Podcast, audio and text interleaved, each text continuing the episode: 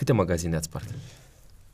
Mai ți amintești? Nu știu, dar a fost cu ordinul pe multe zeci, multe zeci, zeci și zeci și nu le-am controlat, dar au fost poate peste 100. Îmi plăcea ca să am parte de aplauzele celor din jur. Putea să fie orice, era imprevizibil. Fie că era, putea să fie biciu, putea să fie un furtun, putea să fie cureaua, dar adeseori uh, era palma sau ne lua de perciuni.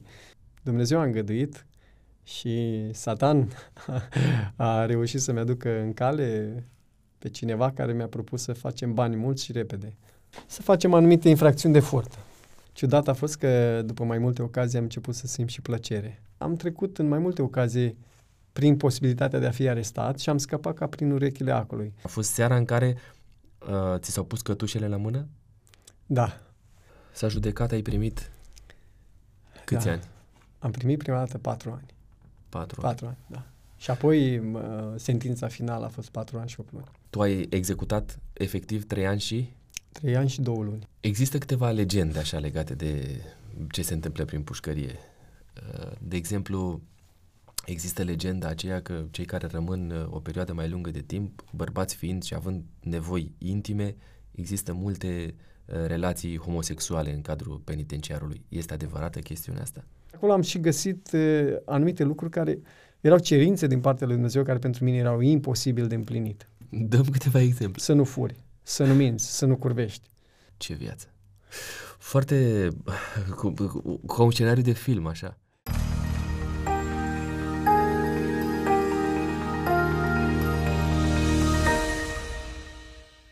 Bun regăsit, dragi prieteni! Sunt încântat să fim din nou împreună uh, la o nouă ediție de podcast autentic. Ori de câte ori uh, sunt aici, la masa aceasta, am emoții speciale, pentru că reușesc să cunosc detalii despre oamenii care acceptă invitația mea, pe care nu le-aș fi putut întâlni în, vreun, în vreo altă ipostază. De asemenea, privilegiul de a fi alături de fiecare dintre voi uh, mă face să înțeleg cât de importantă este comunitatea noastră. Vă mulțumesc și vă apreciez din toată inima pentru că uh, ne urmăriți, pentru că uh, alegeți să comentați sau să distribuiți podcasturile noastre. Considerăm că familia aceasta este una care depășește orice fel de limită prin intermediul canalului nostru de YouTube. De asemenea, dacă doriți să ne spuneți ceea ce simțiți despre ceea ce urmăriți aici la noi la podcast, faceți-o cu cea mai mare încredere. Am să citesc, de fapt citesc fiecare mesaj pe care îl transmiteți către noi cu cea mai mare seriozitate. În ocazia aceasta am privilegiul de a sta de vorbă cu un om care are o, o istorie de viață extraordinară. Trecută dintr-o parte într-alta, așa în extreme cumva, vom reuși să descoperim ce a făcut Dumnezeu dintr-un om care a fost cât se poate de jos. Dar despre ce este vorba ne va spune chiar el. Bun venit, Ioan Antonesi! Bine v-am găsit! Am o primă provocare. Eu am să dau drumul unui cronometru, îl setez la 20 de secunde, în care am să te provoc să ne spui ce consider tu că este potrivit să știm acum la început despre cine este Ioan Antonesi. Am dat start. Meditativ, luptător, hotărât și perseverent. Mai ai uh, 12 secunde. ne oprim aici deocamdată. Uh, ești destul de uh, rapid așa în prezentarea ta, destul de reținut, modest, ceea ce mă face să cred că uh, a avut loc o schimbare în viața ta la un moment dat despre care să povestim, pentru că doar Dumnezeu poate să ne ajute să fim uh, zmeriți. Uh, spune-mi, Ioan, de ce spui că ești uh, hotărât în același timp meditativ, pe de altă parte ai amintit despre faptul că no, uh, ești așa liniștit. Uh, ce te face să, ce te-a făcut să alegi cuvintele astea pentru descrierea ta? Pentru că este realitatea, este o realitate.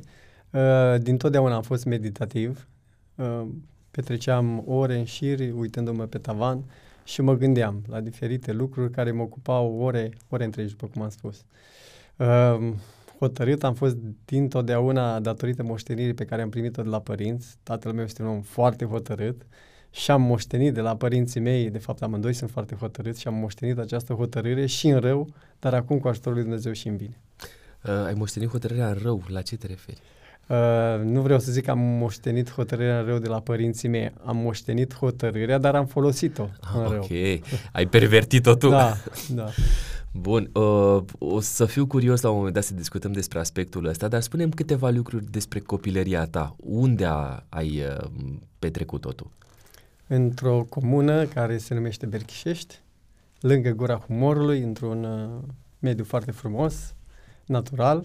Acolo, în casa părintească, ce ți amintești tu că ai primit din partea uh, mamei tale, tatălui tău, fraților, surorilor? Care a fost așa amintirea care ți-a rămas cumva la suflet? Uh, din partea mamei mele, dărnicia. Din partea tatălui meu, hotărârea puternică de a fi un om credincios. Din partea fraților mei, uh, pot să spun libertatea copilăriei. Câți frați sunteți voi? Am fost șapte băieți și două fete. Doi frați au murit, mai suntem cinci băieți și două fete. Relațiile dintre voi în momentul ăsta? Mulțumim lui Dumnezeu, sunt bune. Mă bucură că îmi spui uh, acest aspect pentru că este important să înțelegem la maturitate uh, prețuirea familiei, nu-i așa? Uh, când vorbim despre copilărie, care a fost cea mai năș- năstrușnică faptă pe care ți-o amintești tu din perioada aceea a zburdălniciei alături de, nu știu, uh, frații tăi sau prietenii de acolo din uh, localitate, din sat? Nu știu dacă mi-aduc aminte ca să o spun care a fost cea mai cea, dar au fost multe. Cel puțin știu că la școală, din păcate, pentru profesor eram întotdeauna o problemă. Nu era o problemă să sar pe geam, să merg pe bănci, să fac probleme și să am cuvinte chiar urâte. Adresa. Dar uh, comportamentul ăsta, ai făcut referire la el de mai multe ori. De unde a venit în, na, așa de, de mic? Uh, nu pot să dau explicații desăvârșite, dar uh, de la câțiva ani ieșeam în fața casei unde era un imaș și acolo ne adunam toți copiii și stăteam de dimineață până seara și ne ajutam unii pe alții să dezvoltăm un asemenea caracter, un asemenea, un asemenea comportament. Și copiam, îmi doream foarte mult ca să fiu uh, în centru atenției și să impresionez pe ceilalți și atunci când vedeam că lucrurile pe care nu le face nimeni, dacă le faci, ești cel mai cel, atunci... Făceai asta ca să atragi atenția da, prietenilor, da, fetelor, da. mai târziu? Într-un mod special îmi plăcea ca să am parte de aplauzele celor din jur. Asta încă de mic? De mic. Foarte interesant. Aveai și abilități sportive, na, băieții na, ies în evidență și la capitolul ăsta. Am ori. avut o înclinație naturală spre gimnastică și chiar vă, îmi doream să practic acest sport. Mama mea nu a avut atunci posibilități să, ca să pot să merg la școală, dar am practicat eu atât cât am putut, într-un mod special, gimnastica și eram uh, diferit de ceilalți prin posibilitatea de a face anumite lucruri pe care ei nu reușeau să le facă. Și prin asta cumva atrăgeai atenția Atrăgeam și erai atenția, da, uh, da. apreciat de, de ceilalți. Da. Odată ce ai crescut, uh, ai mers na, spre adolescență, uh, aspectul ăsta a continuat să aibă de-a face cu tine? Adică ai vrut să rămâi în centrul atenției și la vârsta adolescenței? Nu doar că a rămas, a continuat și a crescut. L-am hrănit și l-am dezvoltat într-un mod uh, cel mai înalt din viața mea. Adică a fost uh, în, uh, lucru central care m-a motivat. Dorința de a fi în centru atenției. Ce făceai mai precis pentru asta?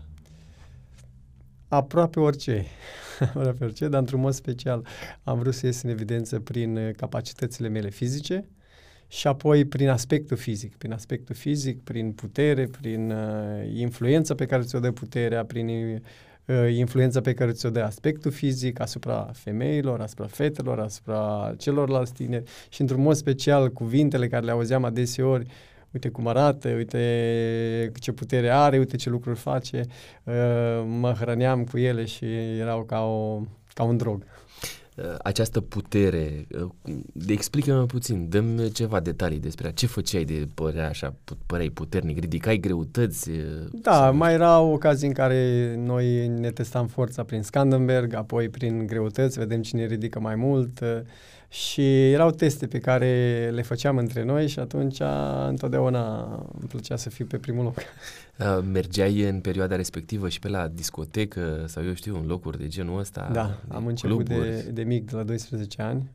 Aproximativ asta a fost vârsta în care am început să merg în, în discotecă și acolo a fost o întorsătură puternică din viața mea în care am intrat într-un conflict direct cu tatăl meu. El nu era de acord cu ca să aibă copii care să frecventeze asemenea locuri, dar uh, nu a reușit să mă țină sub stăpânire și am început o altă viață, frecventând discoteci, cluburi și tot ceea ce implică lucrul acesta.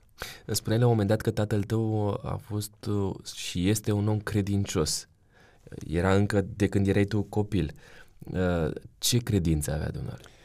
Tatăl meu, un creștin ortodox practicant hotărât uh, das, uh, dascăl, dacă nu mă înșel. Știu că cânta în strana bisericii și nu știu dacă este dascălă și în viața de zi cu zi el era foarte hotărât. Nu era doar pentru ocazie de duminică. El vrea să implementeze credința adevărată, cum înțelegea el, în familia lui. Și cum a reacționat el uh, efectiv la decizia ta de a merge în cluburi, în discoteci? Cumva, dacă vrei, îl făceai de râs, nu? Da. În fața celorlalți. Uh, el avea știu, mu- multe ajutoare. Unul dintre ele era să ne tundă zero. Una dintre pedepsele cele mai de nedorit era să mergem la, ne punea să mergem la școală fără păr. Și pentru mine un timp a fost uh, traumatizant, așa. Dar apoi m-am răzvătit uh, foarte tare și mă tundeam doar zero și... nu mai avea ce să-ți mai facă, nu mai avea pedeapsă. Nu mai avea pedeapsă, dar avea și altele, avea nuia, avea metode prin care se putea impune. Um, ai ceva să-i reproșezi tatălui tău din perioada respectivă? Uh, poate un singur lucru. Uh, faptul că a ținut cont uneori mai mult de ceea ce au spus mai mare lui în credință și nu s-a argumentat, nu, s-a, nu a cercetat singur să vadă cum ar vrea Dumnezeu să-și educe copiii și să nu se lase influențat de ceea ce a primit de la alții. Relația ta cu părinții în momentul ăsta? Din punctul meu de vedere este o relație bună, dar poate să fie foarte bună. Locuiți în același sat, să înțeleg. Da. Mă întorc puțin la Uh, chestiunea asta legată de adolescența ta. Spuneai că la 12 ani ai trăit așa o oarecare răzvrătire față de ai tăi și a, de felul în care ei au încercat să se impună, mai ales uh, tata. Uh, ce a urmat după momentul acesta? Ok, mergeai la discotecă, în cluburi, cu fetele, cu băieții, școala mai puțin înțeleg că ai frecventat-o. În primul rând a urmat pedeapsa. Tatăl meu mă pedepsea și eram uh, lovit, pedepsit, bătut când ajungeam acasă. Spunem, dacă poți să-i dai ceva detalii cu privire la bătaie, ce înseamnă bătaie? Uh, putea să fie orice, era imprevizibil. Fie că era, putea să fie biciu, putea să fie un furtun, putea să fie cureaua, dar adeseori uh, era palma sau ne lua de perciuni. Uh, Adică ai fost bătut rău, să înțeleg. Da, eram bătut rău, dar nu mă plâng de lucrul acesta și meritam din, din plin. Adică nu mă plâng. Tatăl meu chiar își dorea să mă ajute. El așa credea că mă ajută și n-am vrut în ceea ce am spus să mă plâng de tatăl meu. Doar vreau să spun că tatăl meu folosea metodele care le avea la îndemână, care le știa el mai bine și... Dar nu, a, nu au dat rezultat. Chiar uh, știu că a fost într-o ocazie în care el mă bătea și îmi spunea mai faci? Și înainte îi spuneam nu mai fac. Și uh, a ajuns o ocazie în care spunea mai faci, mai fac. Și mă bătea mai faci, mai fac. Și când a văzut a zis uh, mi-am pierdut speranța că mai pot să fac ceva din tine. Atunci când a văzut că nu, nu reușește prin metoda aceasta. Dar ce făceai propriu zis? De supărai atât de tare? În primul rând nu ascultam de ceea ce el îmi spunea. El îmi ne spunea când pleca de acasă, aș vrea ca să faceți lucrurile acestea. Când venea acasă, nu numai când nu făceam lucrurile care el ni le spunea. Din gospodărie. Ce... Da. Aveam de mers, de exemplu, când eram mai mic cu vaca, sau aveam de mulți vaca, sau aveam de făcut ceva în grădină, sau diferite lucruri care erau la țară. Și eu scoteam vaca undeva în fața casei și după aia fugeam la Moldova, la râu Moldova și făceam bai. Da. Chiar și acasă când se întorcea, totul era dat peste cap, eram cinci băieți la rând, cinci frați, era, era o mini-revoluție. Comportamentul acesta uh, al dumnealui față de tine era replicat și în ceea ce îi privea pe frații tăi? Da. Adică Eram nu tra- ai, n-ai fost tu Eram tratat excepție. corect, toți. Am înțeles. Tratați corect. Bun, uh, după momentul ăsta pe, primeai o, m, a primirii pedepsei din partea părinților tăi, mă rog, partea tatălui în mod special, uh, au urmat și alte acțiuni, fapte care cumva te-au dus într-o altă zonă în perioada aceea a adolescenței? Da, am avut ocazii în care aveam înclinații spre a face lucruri care nu erau bune și nu erau nici uh, îngăduite de societate, dar erau lucruri minore care mai târziu ne-au deschis calea pentru lucruri mai mari. Ce înseamnă aceste lucruri minore? A, de exemplu, cum ar fi la școală, poți să iei un pix, poți să iei un caiet, poți să iei ceva mărunt, o bomboană sau... Și avea abilitatea asta de a le sustrage fără ca cineva să te observe sau nu Nu neapărat? obligatoriu, dar uh, dacă era ocazia, într-un mod special și credeam că nu este nicio problemă sau nu, nu sunt văzut, uneori poate că... Dar nu eram pasionat de a lua lucrurile care nu erau ale mele, dar uneori mai... Ai avut, o- ați avut acasă o situație financiară mai precară sau nu neapărat? Nu, nu. N-a fost, uh, n-am avut o situație financiară foarte bună, adică n-am fost o familie lu- care să aibă posibilități financiare foarte ridicate, dar a fost o familie din categorie de mijloc, consider eu. Adică nu puteam să ne plângem că avem lipsuri, nu. Părinții mei munceau, erau, erau economi, știau să guverneze casa și știau să aducă tot ce era nevoie. Chiar dacă ați fost mai mulți copii. Da. Și vreau să spun că lucrurile acestea care am spus erau lucruri foarte rare. Nu, chiar nu aveam înclinația aceasta spre a fura, dar erau niște ocazii care mi se părea interesant. Tot ca să atragi atenția, probabil. Posibil, nu, nu știu, să mă gândesc foarte bine, să nu dau un răspuns greșit. Legat de relația cu școala, după cele 8 clase pe care le-ai absolvit, cel mai probabil în sat, ai mers la liceu? Uh, nu la liceu, la școala profesională. Școala Te-ai profesională. pregătit pentru a deveni ce? Nu m-am pregătit pentru nimic. Părinții mei, mai ales mama mea, tatăl meu era diferit. Nu vrei să faci școală? Avem m- de muncă din belșug. Mama mea și-a dorit foarte mult să avem educație, să avem școală. Și atunci, ca un om împins din spate, adică ea și-a dorit foarte mult și v-am spus că părinții mei sunt hotărâți și atunci a fost foarte hotărâtă să ne facă pe toți oameni cu carte. Uh, a spus, mergi, orice, nu contează ce, trebuie să alegi ceva și trebuie să faci ceva. Și atunci am, am ales să merg la Suceava. A fost interesant alege pentru că aveam uh, două trenuri, veneau în același timp, la 4 și 20. Și aveam un prieten care își dorea să facă școala la Gura Humorului. Eu vreau să o fac la Suceava. Și atunci am hotărât, fiindcă suntem prieteni și ne respectăm, atunci unde vine primul tren, în ăla ne urcăm. și am tare. venit la Suceava, am mers la Suceava și am, ne-am înscris la mecanici auto. De- Deci tu ești mecanic auto? Ca... Nu sunt, pentru ești. că am rămas repetent în primul an. Uh, nu pentru că n-aș fi fost poate capabil să învăț, dar pentru că am fost total nepăsător și indiferent de ceea ce mi se întâmplă și am copiat undeva într-o uh, teză la fizică, am primit un 1, apoi am mai primit încă un 1 de la aceeași doamnă profesoară și apoi uh, n-am fost anunțat corect cu privire la atunci când se dau corigențele și am rămas repetent. Și reacția mamei? M-am spus că este hotărât, a spus nu contează, te înscriu la alt uh, profil și continui. Și m-am înscris la instalator și acum am diplomă de instalator tehnico-sanitar și de gaze. Ai rezolvat, ai, ai absolvit până la urmă. Da, am absolvit. 11 clase, am absolvit pe hârtie. Adică absolvirea nu era și realitatea. Nu pot să spun că cei trei ani care am uh, folosit la Suceava, la școală, a fost într-adevăr un timp în care am învățat practic și teoretic ceva. Nu. Și n-a fost vina profesorului, a fost uh, pur și simplu totalul meu dezinteres. Dar ce făceai? Cu ce-ți uh, umpleai timpul? Că plecai de acasă, nu? Da, Fiecare... plecam, am stat, uh, am stat la internat și într-un internat unde sunt uh, peste 100 de elevi, vă dați seama că ai ocupații. Jocuri de noroc, uh, glume, uh, știu, a merge în oraș, a, uh, la uh, cofetărie și tot felul de lucruri copilărești. Copilărești, Dar, dacă într- impact. în, dar într-un mod special uh, aveam o pasiune, era biliard, nu era pasiune care o aveam. Uh, și biliard jucați și pe bani și, mă rog, Mai târziu, pariuri da, și... pentru că în școală banii erau mai puțini. Și uneori îi mai puneam și în cont la aparatele, la jocurile de noroc. Și fiindcă aveam o sumă pentru toată săptămâna și era ca să mai iau ceva de mâncare, o, o puneam acolo, scăpam de ei și apoi toată săptămâna mă mulțumeam cu ceea ce aveam la cantină. Apoi când am făcut naveta, uneori și de multe ori îmi cheltuiam banii tot așa la aparate și nu mâncam nimic aproape toată ziua. și un prieten de-al meu, un coleg, întotdeauna și mai păstra o rămășiță ca să iau o pâine și mâncam o pâine și aflam. Da, au fost câteva lucruri care mi le aduc aminte din, uh, din timpul școlii. Văd că le povestești așa cu zâmbetul pe buze, oare? Da, acum când îmi dau seama cât de fără minte eram și cât, am, cât rău mi-am făcut, îmi vine să zâmbesc, îmi vine să... Uh, toate astea au avut cumva impact față de ceea ce a urmat uh, ca atare să se întâmple în viața ta și să te ducă într-un loc în care probabil că nu te-ai fi gândit vreodată că o să ajungi.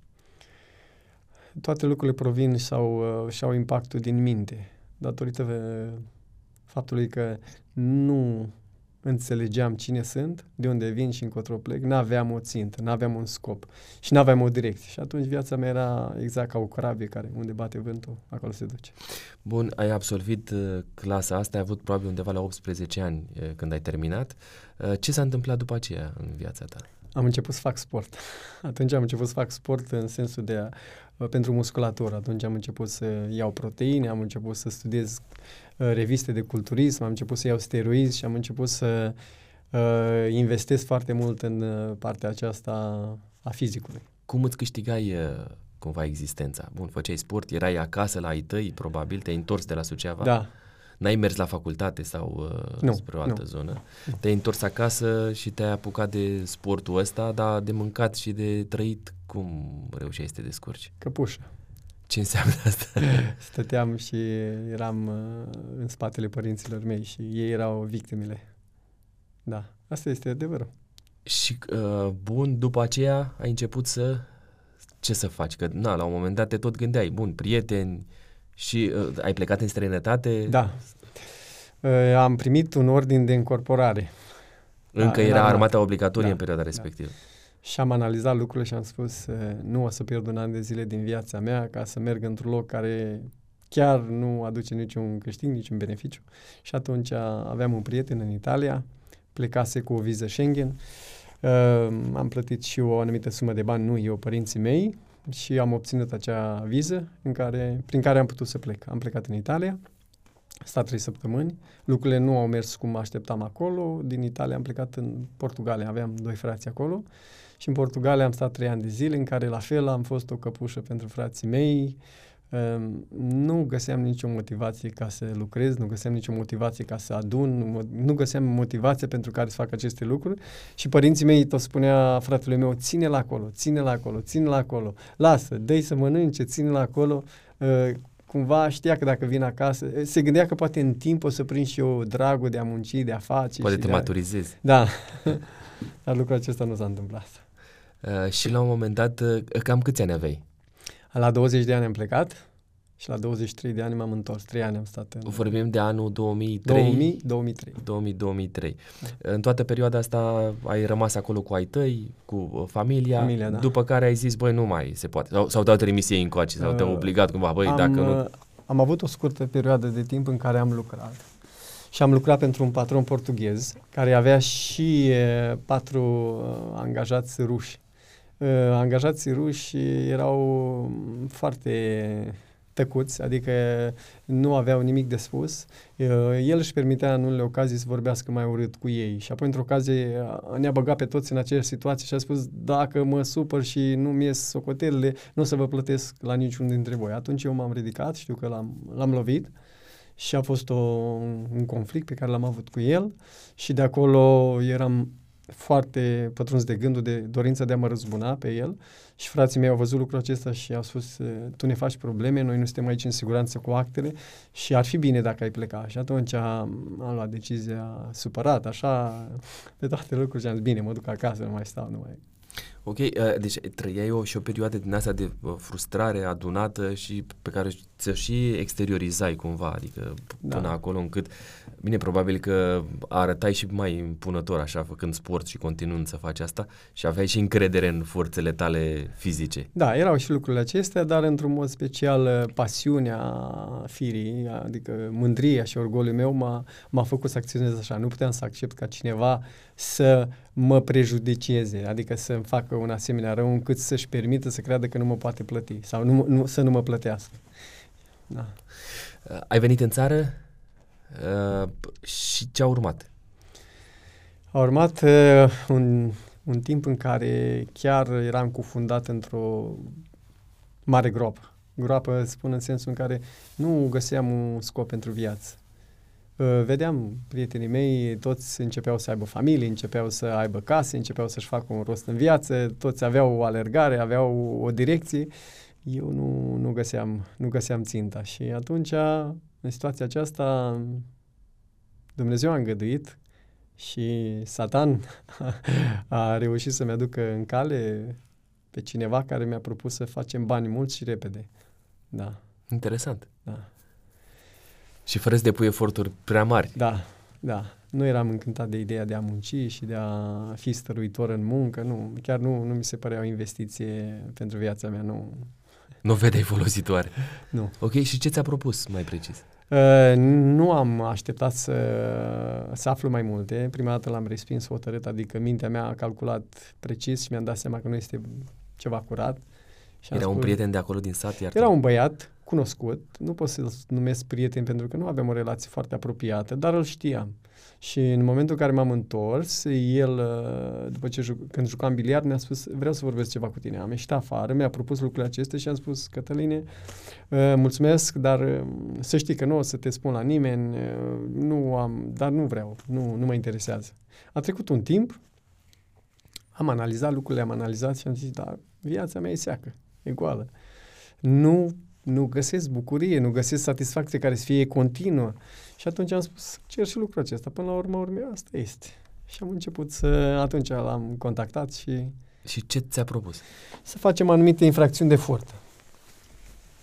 Am început să facem o serie de infracțiuni în care am început să ne ocupăm de anumite magazine care nu aveau sistem de protecție, nu aveau alarme și ne-am gândit noi să facem lucrurile acestea ca să ne protejăm, să nu încercăm să facem alte lucruri mai mari care să ne pună în pericol și atunci banii care ne sunt nouă necesari ca să ne simțim bine, să ne distrăm fără muncă, să-i obținem de acolo. Și luam de acolo cartele, țigări, uh, bani, tot ce era ușor de luat, ușor de transportat, ușor de valorificat el mai făcuse, înțeleg, uh, da, lucrurile el, astea. el fusese deja închis, nu mai știu dacă era o dată sau de două ori până atunci închis în copilăria lui și pentru el nu erau lucruri noi.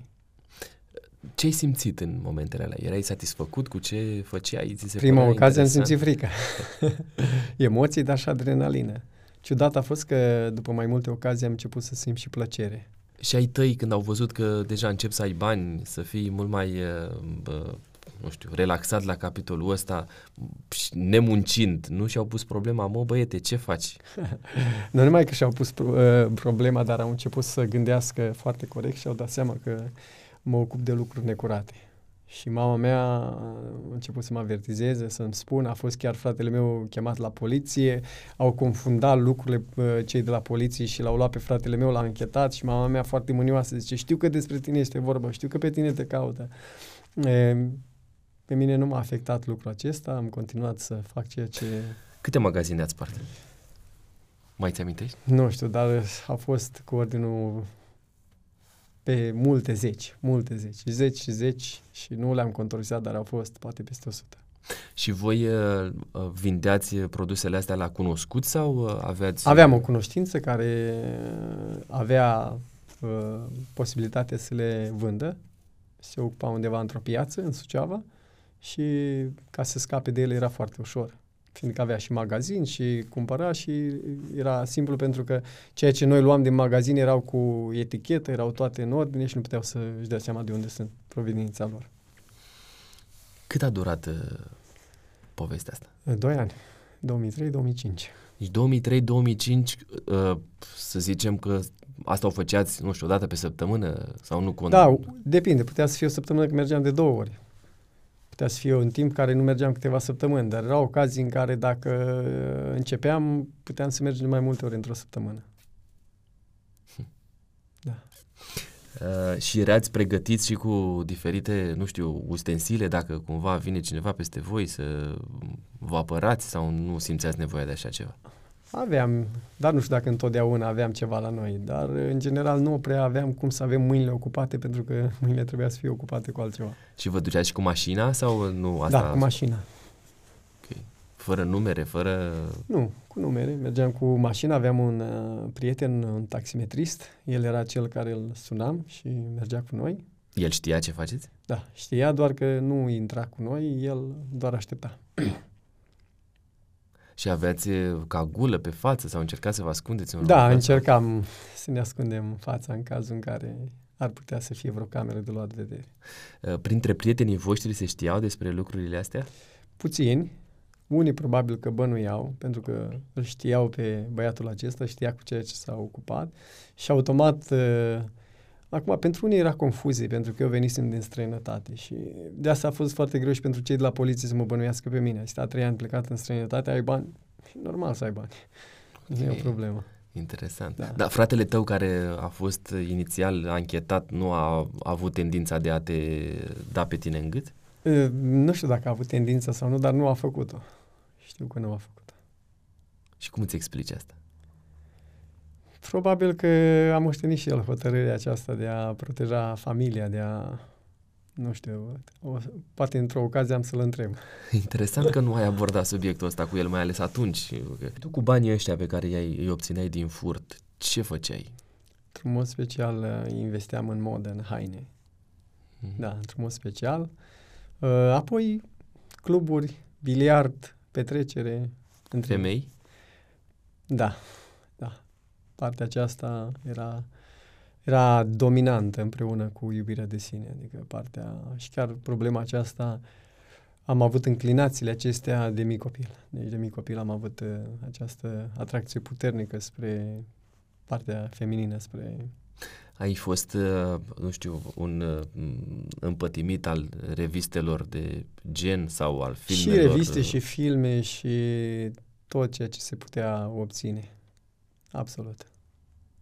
Uh, erai dispus în perioada respectivă să plătești pentru servicii Nu. intime? Nu, din cauza mândriei și orgolului, n-am fost niciodată dispus să fac lucrul acesta. Ce viață! Foarte cu, cu, ca un scenariu de film, așa.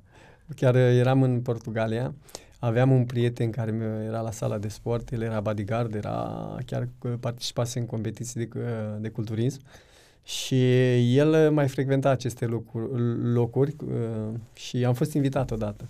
Și mi-a zis, uh, zice, du-te și tu. Și am spus, eu nu sunt de acord să plătesc pentru așa ceva. Și am rămas surprins așa. Aveam ceva în mintea mea.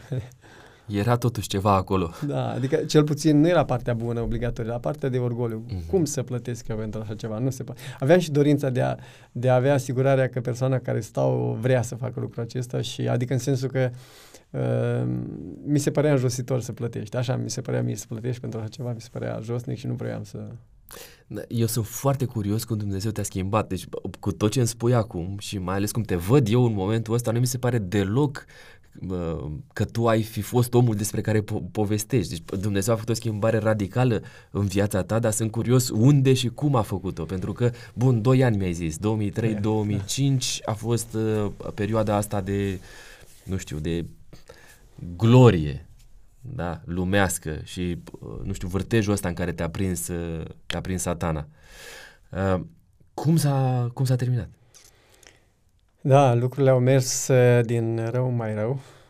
Am, uh, am hotărât ca eu și prietenul meu să închiriem un, un apartament, l-am închiriat în Suceava, acolo ne simțeam mult mai la adăpost, uh, mult mai în siguranță și acolo am făcut un mic cuib de vespi uh, în care noi uh, acolo mergeam cu marfa uneori, uh, toate lucrurile pe care le făceam cu fetele, cu tot ce era, acolo făceam. Și mi-aduc aminte că era înaintea sărbătorilor anului 2005. Ne-am propus să ne facem uh, sărbătorile de iarnă într-un loc special și am spus pentru asta avem nevoie de bani și am hotărât să plecăm să facem ceva pe ca să obținem banii aceștia. Mi-aduc aminte, era 19 decembrie. Am ieșit afară din bloc. Mi-aduc aminte că fata, nu pot să zic nici nu cum să zic dacă prietenă, era o, o viață foarte murdară și mizerabilă, îi cunoșteam trecut, nu era unul prea curat, ea mi-l cunoștea pe al meu, nu, se, nu ne potigneam de lucrurile acestea și ea a ieșit după mine, m-a strâns în brațe, dar parcă, parcă avea un presentiment că ceva se întâmplă. Am plecat, Uh, mai aveam obiceiul acesta, uneori luam harta și ne uitam la județele din apropiere și alegeam, așa, ca să zic, ca lazaruri, ca la noroc și puneam unde mergi. Și atunci șoferul, nu șoferul, băiatul acesta care m-a invitat pe mine să fac aceste lucruri cu el, a zis, uite, mergem aici, mergem la Botoșani. Și am mers spre județul Botoșani, am ajuns în oraș, era 12 noapte. Știu că colegul meu și ceilalți colegi, eram patru, eram patru care... A, deja vă mărisereți echipa. Da, eram un grup de patru și chiar ei au zis e prea devreme, la ora asta încă unii oameni pot să fie încă treci și a spus hai să bem o cafea. Am intrat acolo, au, bui, au băut cafeaua uh, și... Tu nu beai cafea? Uh, evitam uh, în linii mari cafeaua. A, tot pentru... Tot pentru, da. Ok, pentru da. Dar uneori când eram mai obosit, mai, mai beam. Dar tot ce știam că este dăunător pentru fizic. Nici alcool? Da, alcoolul beam doar ca să-mi ies din minți, ca să nu am rușine, să nu am uh, nicio reținere când mergeam la discotecă. Dar în general, în timpul săptămânii, nu, pentru că și mi-era foarte rău de la alcool, mi-era foarte rău. Și în același timp vroiam să-mi păstrez idolul suprem, care era uh, aspectul fizic. Ok, au băut cafea, tu ai stat cu da, ei? și au hotărât că totuși este încă prea devreme, dar avea o dorință puternică doi dintre ei ca să vadă penitenciarul de afară. Amândoi au fost închiși înainte și au zis până plecăm, hai să mai... Eu n-am vrut, am fost așa cu inimă foarte grea și am spus băieți, nu, nu e bine șoferul și el tinerel, încântat, da, mergem. Și de acum nu mai colaborați cu taximetristul da, sau despre el vorbim? Da, despre okay. el. Este, el îi zic tinerel pentru că nu era ca și vârstă, era mai tânăr ca noi. Uh-huh. Și el a fost încântat și doritor să vadă și el penitenciarul de afară. În drum spre penitenciar, mi-aduc aminte că aveam gânduri, chiar îmi venea să sar din mașină. Nu știu de ce, dar aveam așa, mă gândeam, zic că dacă ar opri mai încet, mai... nu aveam, aveam ceva care parcă îmi spunea că nu, nu este direcția bună.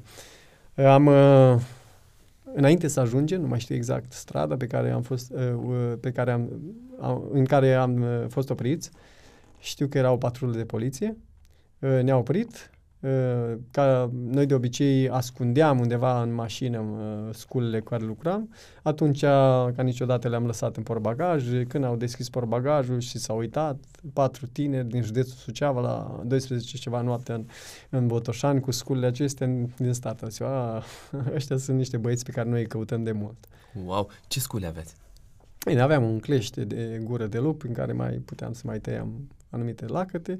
Nu aveam scule cine știe ce performante pentru că nici locurile unde mergeam nu necesita așa ceva. Aveam planuri de viitor în care vroiam să facem bani, să plecăm în străinătate, să ne modernizăm, să ne sofisticăm și să trecem la un alt nivel, dar mă bucur că nu, s-a, nu s-au concretizat. Și mi-aduc aminte că uh, unul dintre cei care erau acolo în stradă, dintre cei din poliție, a spus un lucru care avea să-mi dea după aia mult de gândit. V-am spus că să mai stăm un pic, dacă nu stăteam încă 10 minute, nu-i prindeam. A fost ceva foarte interesant. Am trecut în mai multe ocazii prin posibilitatea de a fi arestat și am scăpat ca prin urechile acului. Dar în seara aceea, cuvintele acelea mi-au rămas în minte, dar nu m-au marcat atât de mult cât m-au marcat după aia când am început să înțeleg lucrurile într-o altă lumină. Și aceste cuvinte v-am spus să mai stăm 10 minute, adică cumva cineva a lucrat ca toate lucrurile să fie așa și să... Dacă vă aduceți aminte din Daniel unde spune uh, când Belșațar este în distracția lui și spune că apare un cap de mână și spune numărat, numărat, cântărit și împărțit. Și am socotit că Dumnezeu mi-a numărat zilele libertății mele, le-a cântărit și am spus că trebuie să trecem într-o altă fază. Nu din cauza lui, ci din cauza mea și pentru binele meu. Dumnezeu n-a avut niciodată în plan să, să trec unde am trecut.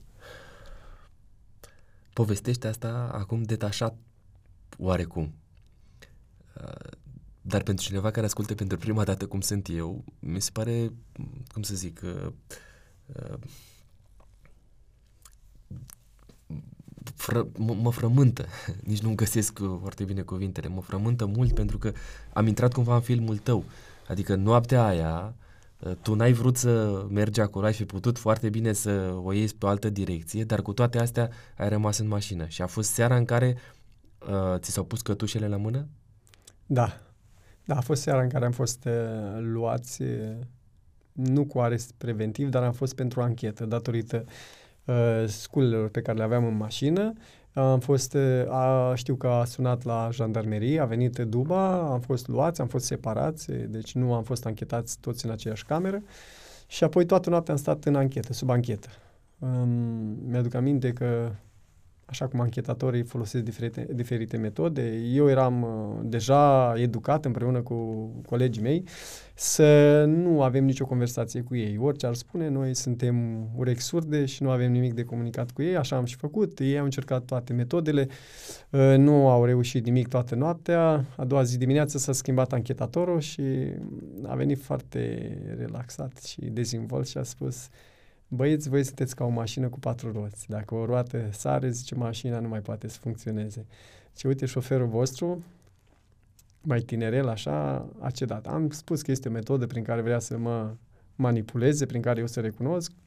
Nu l-am luat în seamă, dar în momentul în care a început să ne să-mi spună lucruri Detalii. în detaliu cu privire la locul unde mergeam, unde distribuiam și numărul mașinii și toate lucrurile acestea și Uh, mi-am dat seama că uh, trebuie să schimb abordarea, mi-am dat seama că nu mai are rost și atunci cu toții am recunoscut și am primit uh, mandat de arestare pe 30 de zile, preventiv.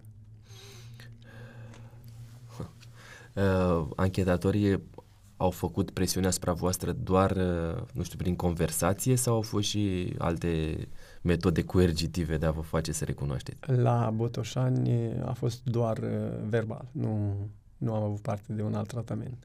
Am avut o altă ocazie în care am fost uh, uh, anchetat la Suceava, dar acolo a fost mai mult de atât. Tot în perioada respectivă?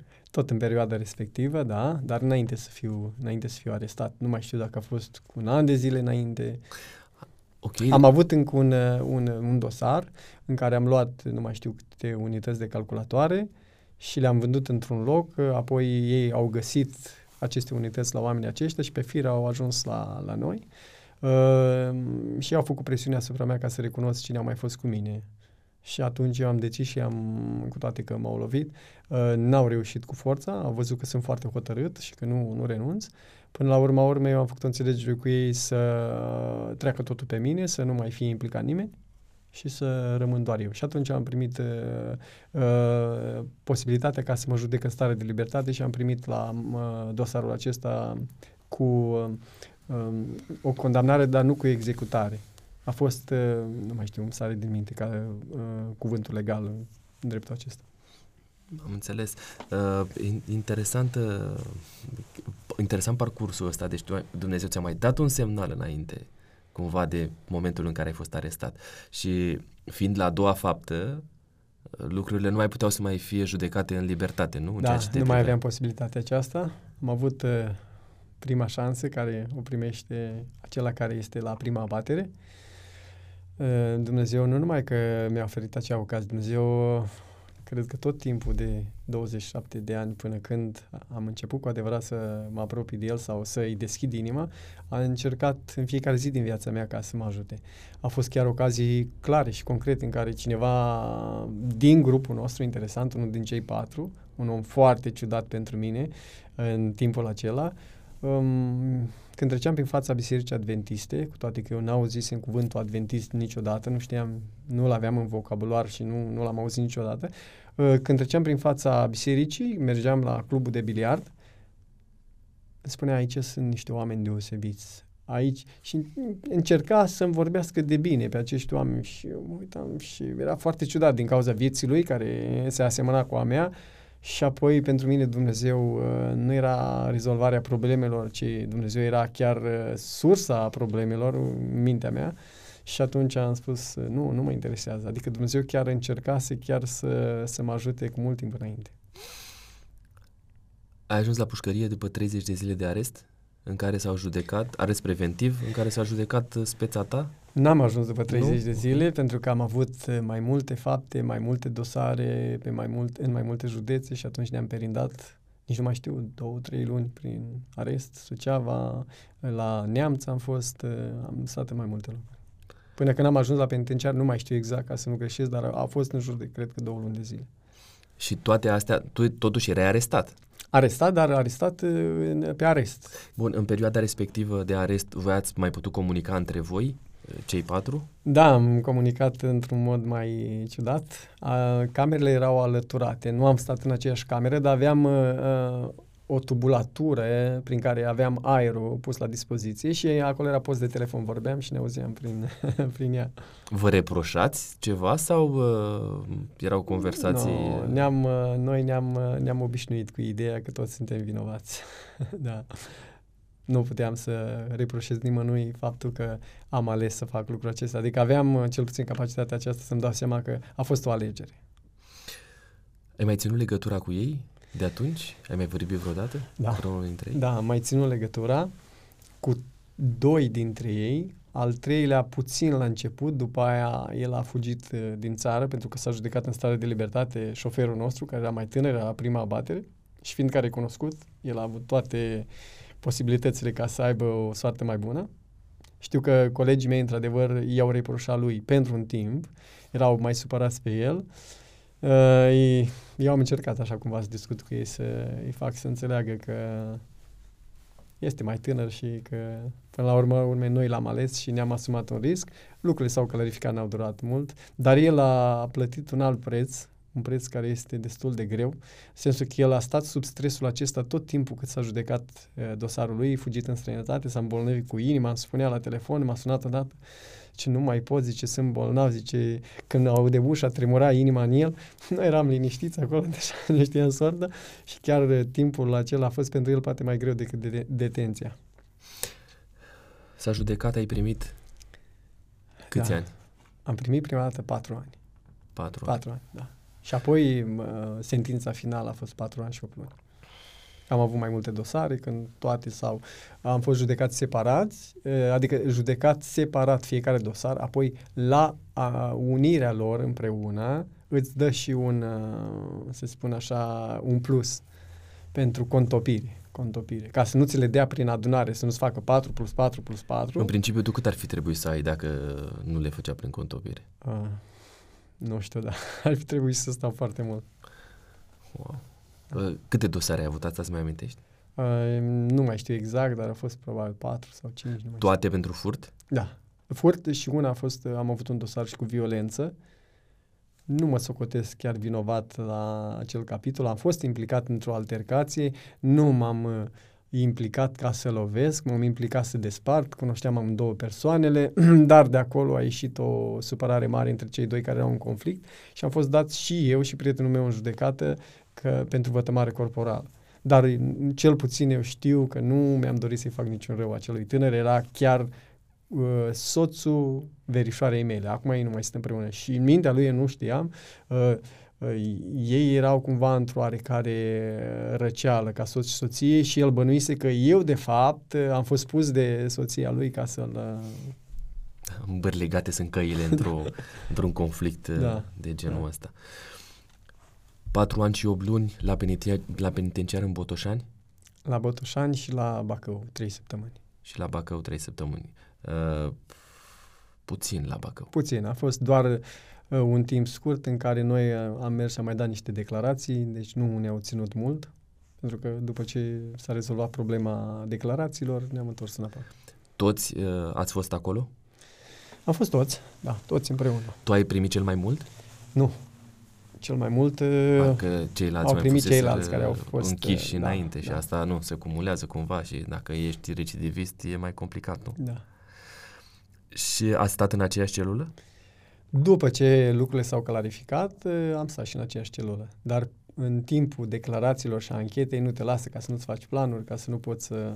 După ce se clarifică lucrurile, nu mai... Ai avut vreun gând să evadezi? Nu, niciodată. Niciodată.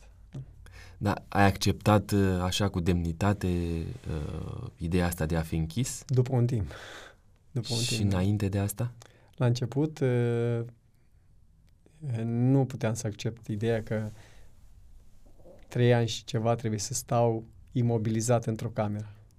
Nu puteam să accept. Dar de ce zici trei ani și ceva și nu patru ani și ceva? Da, cei care cunosc uh, sistemul penitenciar uh, ai dreptul să intri în comisie pentru bună purtare. Și la două părți din trei executate intri în comisie, comisia dacă hotărăște că tu într-adevăr ai avut un comportament pe care ai demonstrat că te-ai reabilitat, ai dreptul la eliberare condiționată. Și atunci în tot timpul acela este oarecum sub observație, dar uh, este posibilitatea să te eliberezi mai repede. Tu ai executat efectiv trei ani și Trei ani și două luni. Trei ani și două luni, din patru ani și opt luni Din primiți. patru ani și opt luni. da. Pentru că ai avut un comportament uh, potrivit. Ai te-ai implicat, ai fost și la muncă, probabil. Contează și asta, nu? Contează- Să muncești, să...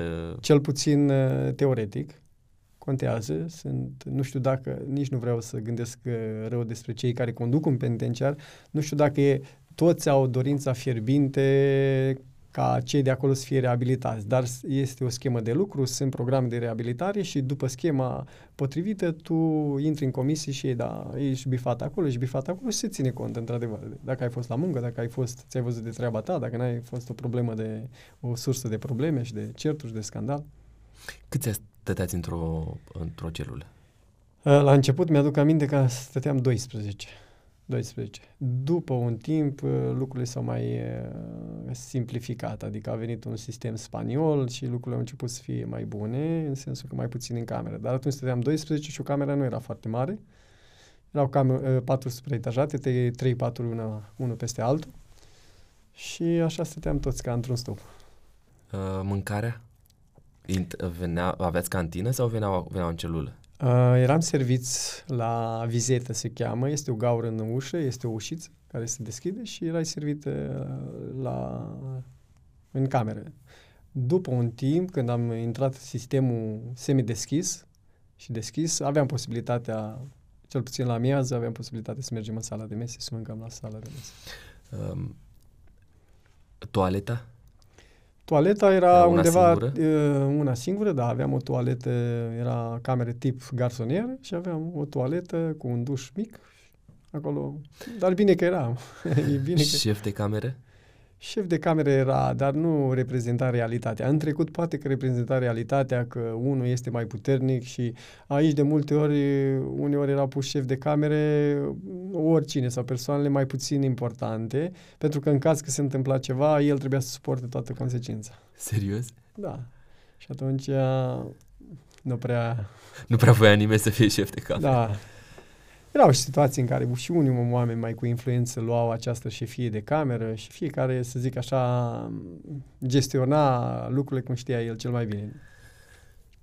Există câteva legende așa legate de ce se întâmplă prin pușcărie. Uh, De exemplu, există legenda aceea că cei care rămân uh, o perioadă mai lungă de timp, bărbați fiind și având nevoi intime, există multe uh, relații homosexuale în cadrul penitenciarului. Este adevărată chestiunea asta? Eu n-am avut uh, în cameră așa ceva. Am auzit, vorbindu-se despre persoane care de bună voie practicau lucrul ăsta. Am auzit că în trecut au fost unii dintre ei uh, forțați să facă lucrul ăsta, dar personal n-am avut uh, cunoștințe clare care să, să le văd și să știu lucrurile foarte clar să spun, da, uite, am văzut, a fost sub ochii mei sau a făcut lucrul acesta. Nu, în camerele în care am fost și și mi-am ales camera unde să stau în care să nu am parte de... Ai avut perso- posibilitatea asta de a-ți da, alege? Da, este posibilitatea să faci cerere și să fii în camera în care tu dorești. Um, Ai fost abuzat în vreun fel în perioada asta cât ai fost închis? Um, abuz, cuvântul abuz poate să însemne mult. A fost o ocazie în care am intrat într-un conflict sau cineva a intrat într-un conflict cu mine și am fost lovit, tot un deținut, dar a intervenit repede gardianul și am fost separați și asta a fost singura ocazie care a fost cu deținutul, care am avut problema asta.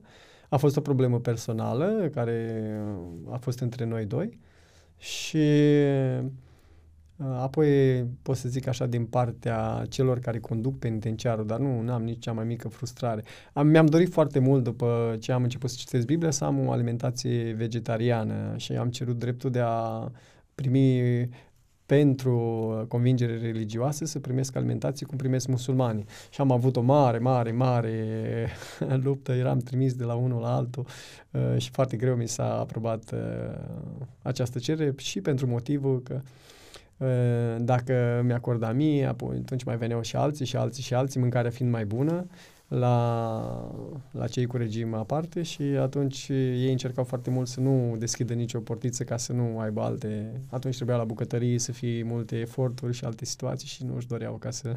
Dar într-un final s-a rezolvat. S-a rezolvat într-un final, într-adevăr, s-a rezolvat într-un final. Aș vrea să mai clarific uh, cel puțin un aspect în privința asta că mm, a unor legende care sunt în, pentru cei din exterior care au ajuns niciodată în penitenciar din postura celor închiși în vizită. Am mai fost și eu, am mai fost și alții probabil dintre cei care uh, ne urmăresc.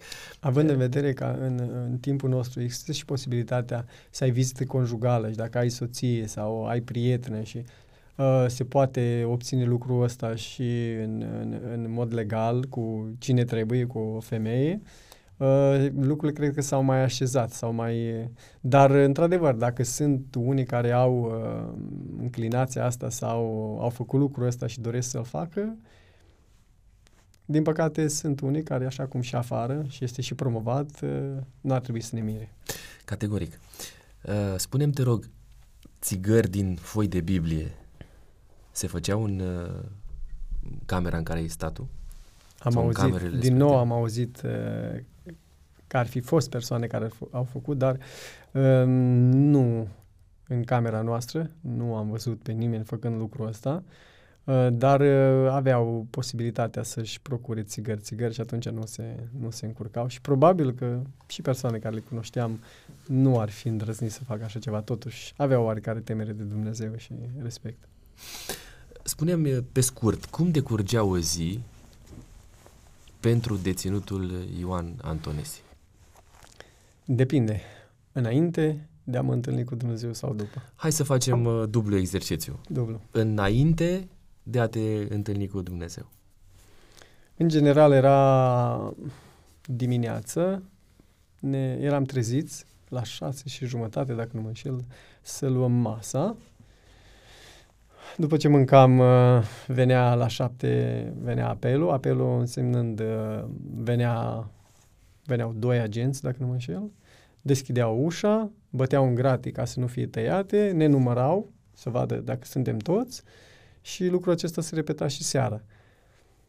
De obicei mâncam, ne puneam din nou la somn, până, să zic așa, în pat și stăteam acolo până nu mai puteam, după aia începea forfota, televizorul, tot ce putea să ofere televizorul, jocurile de noroc, dacă mai era un telefon mobil, uh, mai încercam să mai sunăm pe cineva de afară. Apoi, după ce a fost păi posibil... Aveam voie cu, aveați voie Nu, nu era voie, dar uh, uneori, fără voie, mai ajungea unii să, să dețină și telefon mobil. Um, și atunci mai petreceai timp la telefon cu persoanele dragi de afară, Apoi am avut posibilitatea să avem uh, la semi-deschis, telefonul era pe hol și aveam posibilitatea cu cartelă să vorbim. Dar în general erau lucrurile acestea, jocurile de noroc, uh, era televizorul, filmele, meciurile, erau, uh, eu zic așa, ca o roată de căruță care se învârte mereu la fel. Adică erau zile așa de asemănătoare încât lucrul ăsta era... Ajunsese să te plictisești cumva? Oh, sau nu era, o, era, era o rutină din asta pe care na, așteptai să treacă zile? Da, da, așteptai să treacă timpul și timpul trecea greu. Uh, semi-deschis înseamnă să mergi și la muncă, să ieși, nu, de acolo, să nu stai neapărat în celulă 24 din 24. Semi-deschis, există posibilitatea să ieși la muncă afară, cu, cu, ca să zic așa, în ultima perioadă a pedepsei, cu aprobarea penitenciarului, poți să, poți să ieși la, la muncă, dar nu toți semideschis însemnând că ești și în cameră, dar ai posibilitatea să mergi în alte camere sau la sala de sport și în perimetru mai extins. Dar nu înseamnă că poți să ieși oricând dorești pe ușa penitenciarului. Ok. Și mai ai zis tu deschis? Mai există și... Este și posibilitatea de a fi în sistem deschis. Nu, nu știu exact cum arată un penitenciar de... Nu ai... Uh, nu am fost într-un penitenciar în care să fost deschis total. Bănuiesc că toți sunt la muncă, nu știu, nu, nu, m-am, nu m-am interesat. Ce vicii ai avut tu în penitenciar? unii nu le-ar considera vicii. Deci, cel puțin unul care este foarte clar este ceea ce am avut și în afară, problema pornografiei, problema sexualității a unei minți murdare și lucrul acesta a fost cel care l-am luat cu mine oriunde am mers. Uh, eu îl consider un viciu puternic și acesta care îl spun pentru că unii nu-l consideră, ceea ce voi spune în continuare, este problema uh, iubirii de sine. Ziceam că facem un dublu exercițiu, acela de a povesti pe scurt ce însemna o zi. Ne-ai spus înainte de a-L cunoaște pe Dumnezeu, urmează după ce l-ai cunoscut pe Dumnezeu, dar facem o mică paranteză, poate fi și puțin mai, mai lungă. Cum l-ai cunoscut pe Dumnezeu? Căile Domnului sunt foarte întortocheate pentru mintea omenească. Acel băiat care v-am spus că îmi vorbea în unele ocazii sau cel puțin într-o singură ocazie vorbea despre Biserica Adventistă, încerca să-mi spună despre oamenii de acolo, purta după el uh, o geantă în care avea multe cărți. Și lui, din când în când, observam că îi plăcea să citească. Mie nu-mi plăcea să citesc, nu aveam răbdare, nu, nu puteam să stau să citesc și nu practicam lucru acesta. Dar, uh, într-o ocazie... Era coleg cu tine de celulă? Ne întorceam de la Bacău. Era vineri. Ne-au pus pe amândoi... A, vorbim de libertate acum. Nu. Nu, ok. Ne întorceam de la Bacău din penitenciar. Am ajuns vineri la Botoșani nu ne-au repartizat pe nicio cameră pentru că vineri nu mai era comisie acolo și a trebuit să stăm sâmbătă și duminică până luni până la comisie să stăm împreună și ne-au pus într-o cameră provizorie pe mine și pe el. Și acolo m-am prăbușit, am zis nu televizor, nu colegi, nu toate lucrurile care ar putea cât de cât să-mi dea ceva să fac. Atunci un gând mi-a venit în minte să cer o carte de la el. Mi-a dat una, a venit cu două cărți mi-aduc aminte că a venit cu două cărți, așa, mi le-a prezentat și mi-a zis, uite aici, Marea Luptă și Divina Vindecare. Și am ales Marea Luptă. Îmi plăcea Părea așa... acțiune. Acțiune, da. Și a fost un lucru extraordinar care s-a întâmplat. Dar el cum le avea cărțile astea? De unde le avea? A fost botezat în Biserica Adventistă la 16 ani. Printr-un unchi care citea tragedia veacurilor la Cluj. Este o istorie tot uh, ceva wow. foarte uh, amplă și poate într-o altă ocazie, dacă el ar fi dispus, poate să-și povestească singur. Sigur, ar fi foarte interesant. Toate că istoria lui este una deosebită și vulcanică, dar nu intru prea mult în detalii și băiatul acesta a purtat cărțile, cărțile respective după el, avea multe cărți și am luat cartea, nu cu mari speranță, obligatoriu că am să găsesc multă satisfacție în această carte, dar ceva deosebit s-a întâmplat, am, am prins o plăcere și o am experimentat ceva deosebit citind această carte și un interes puternic pe care l-am, l-am găsit. Începeam, de fapt, să întrezăresc acel scop și acea țintă pe care o căutam și începeau lucrurile să se lumineze la orizont și începeam să înțeleg, de fapt, de unde vin, cine sunt și încotro mă îndrept și toate lucrurile din viața mea au început să prindă contur înțelegând că eu, de fapt, eram un simplu, uh, o simplă victimă într-un război. În marea luptă, în marea luptă din cosmică. Dintre Dumnezeu și Satan. Dintre Dumnezeu și Satan, da. Uh, și cum ai început tu să te împaci cu Dumnezeu? Care au fost pașii pe care ai început să-i faci? Știu la un moment dat că uh, tu ai, ai o Biblie și ai, noi, pe care nu te deschisese niciodată, dar Așa odată, este. în momentul în care ai început să studiezi tragedia veacurilor, ai văzut că acolo sunt niște trimiteri către Biblie și ai început să citești din Biblie. Apropo adică de... să vezi dacă corespund așa, așa este, exact cum ai spus. Într-adevăr am început să descoper acolo o trimitere la Biblie, am început să descoper o istorie care confirmă Biblia. Eu aveam uneori discuții cu tatăl meu și tatăl meu îmi spunea ar trebui să nu mai faci lucrurile astea, ar trebui să te întorci la Dumnezeu, Dumnezeu să te pedepsească, să fii rău de tine. Și spunea, Dumnezeu nu există, Dumnezeu e invenție, Dumnezeu este folosit să fie pe post de a manipula oamenii. Acolo am găsit în tragedia veacurilor că am motive serioase să cred că există cineva în spatele istoriei, că există cineva care ține lucrurile sub control și că este imposibil, dacă n-ar fi Dumnezeu, ca cineva să spună cu mii de ani în urmă și să dea o, o, o imagine deslușită, o imagine de ansamblu a viitorului. Și atunci am început să îmi pun semne de întrebare cu privire la ateism și am început să îmi dau seama că, de fapt, există posibilitatea să existe Dumnezeu. Dar acolo am și găsit uh, anumite lucruri care erau cerințe din partea lui Dumnezeu care pentru mine erau imposibil de împlinit. Dăm câteva exemple. Să nu furi, să nu minți, să nu curvești.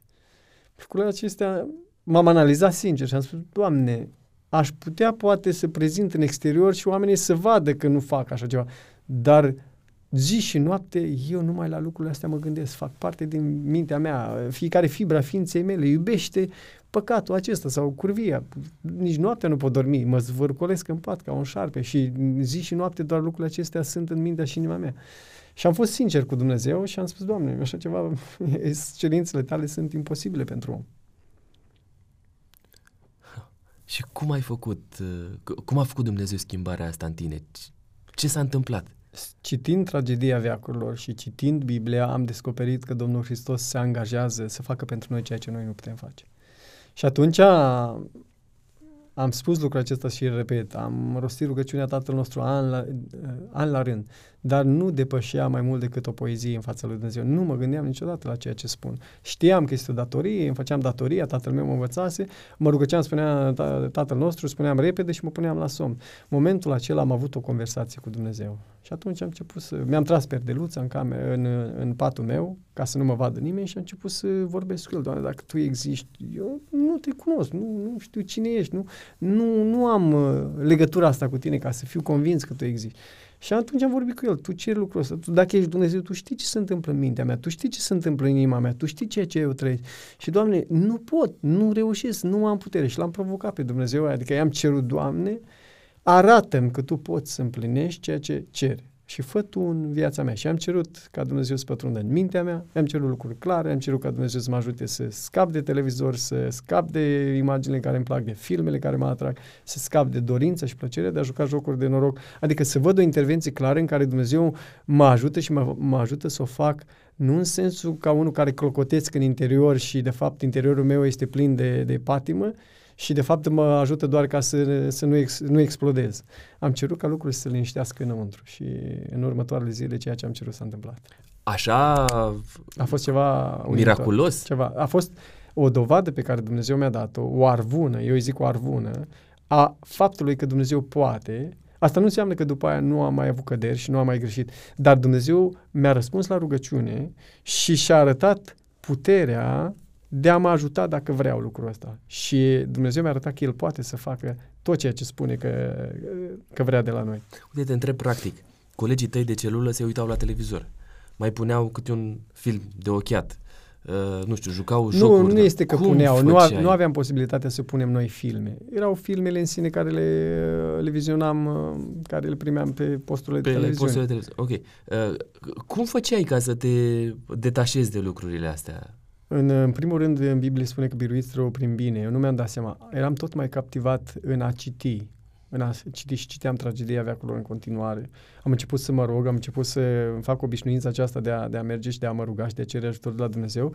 Și pur și simplu, cele trei zile nici nu știu cum le-am trecut, pentru că a fost ceva care a trecut timpul foarte repede, foarte plăcut. Am cerut un somn liniștit pentru că nu puteam să-l am, nu puteam să mă odihnesc cum, cum îmi doream. Și am avut tot ceea ce am cerut și după vreo două sau trei zile mi-aduc aminte că am realizat că de fapt se întâmplă ceva cu mine, am realizat că de fapt este un răspuns la rugăciune și în acel moment am și realizat faptul că sunt pus față-față cu o alegere de a continua pe drumul nou pe care l-am descoperit sau de a închide ușa în nasul lui Dumnezeu neavând nicio scuză pur și simplu să-i spun lui Dumnezeu nu, cu toate că Dumnezeu mi-a arătat că este real, este viu, poate ajuta. A trebuit să faci niște schimbări concrete. Da, legat de alimentație. Ne-ai spus că ai făcut cereri pentru uh, ca penitenciarul să-ți ofere mâncarea potrivită, așa cum ai descoperit-o scrisă în scriptură. Uh, ți s-a aprobat într-un final cererea asta. În perioada de dinainte de aprobarea cererii, ce, uh, cu, ce mâncai? A fost ceva interesant care s-a întâmplat eu în general mâncam foarte multă carne. Carne, brânză, lapte, ouă pentru musculatură, pentru ca să am... Proteină? Proteină, da. Uh, datorită excesului de grăsime, ficatul meu a început să, să se resimtă și aveam dureri puternice în ficat. Și steroizii care le luasem înainte uh, mi-afectase deja ficatul. Și în timp ce alergam uh, la... Era afară când eram scoși la fotbal, uh, mă simțeam destul de, de obosit și oboseam repede, lucru care nu mi se întâmplase înainte și mă durea ficat.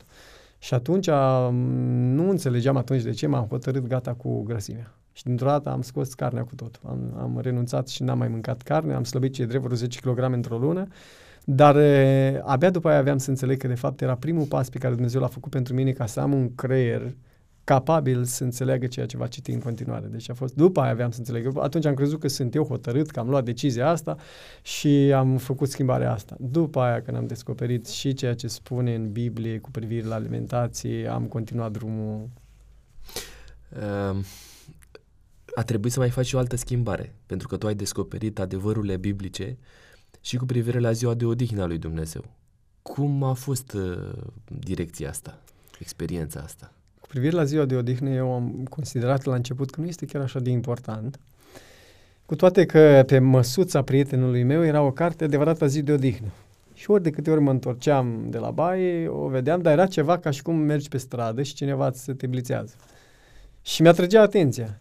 Dar era o luptă dintre, dar ce treabă are ziua? N-are nici... Și era bătălie. Până la urmă am zis, trebuie să scap de stresul ăsta. Și am luat carte, am început să o citesc, m-am rugat și atât de convins am fost de faptul că este un, nu numai că important, este de o importanță vitală de a-L onora pe Dumnezeu și de a-L recunoaște ca și Creator, încât am zis, Doamne, nu știu cum, dar aici în închisoare eu vreau ca să te onorez și vreau să țiu, țin ziua, ziua ta de odihnă. Și am experimentat o bucurie deosebită și am văzut într-adevăr că este o zi binecuvântată de Dumnezeu și așa cum am înțeles eu, am început să, să fac din ziua aceasta ziua care să o dedic Domnului ca zi de odihnă. Care era ziua asta? Ziua de sâmbătă care începea în penitenciar ca și în realitate, nu? Da, sigur că da. Vineri seara Vineri la apusul soarelui până da. sâmbătă seara la apusul da. soarelui. Da. Dar colegii tăi de celulă, ce reacție au avut față de schimbările astea pe care le-ai făcut tu? Da, cel puțin uh, unul din colegi care era și băiatul care mi-a dat cărțile, el a fost plăcut impresionat și s-a bucurat. Așa cum era el în situația în care mai șovăia, mai călca strâm, uh, s-a apropiat de mine și a încercat să-mi fie un profesor atât cât se poate să mă ajute, să mă încurajeze să, să merg în continuare. În schimb, ceilalți Celălalt coleg cu care am făcut faptele astea a fost foarte uimit, nu a reușit să înțeleagă și înțeleg că nu are cum să înțeleagă până când nu experimentează ceea ce a experimentat. Nu avea cum să înțeleagă, de exemplu, până atunci. Când am intrat în închisoare, am văzut că toată lumea e egoistă. Fiecare avea patul lui, fiecare avea uh, geanta lui și nu primeai nimic decât dacă aveai ceva de oferit în schimb. Totul era interes. Și atunci am devenit în câteva luni, cu toate că am, la mama mea am avut un exemplu de om care se dăruiește pentru alții și noi am influența asta ne-a ajutat. Și când eram afară, nu țineam foarte mult așa la lucruri. Dacă aveam ceva, împărțeam cu, șur, cu ușurință. Dar eh, după câteva luni de detenție n-am mai făcut lucrul ăsta așa ușor și chiar uh, prietenul ăsta al meu avea o bătălie cu mine ca să ia ceva împrumut de la mine.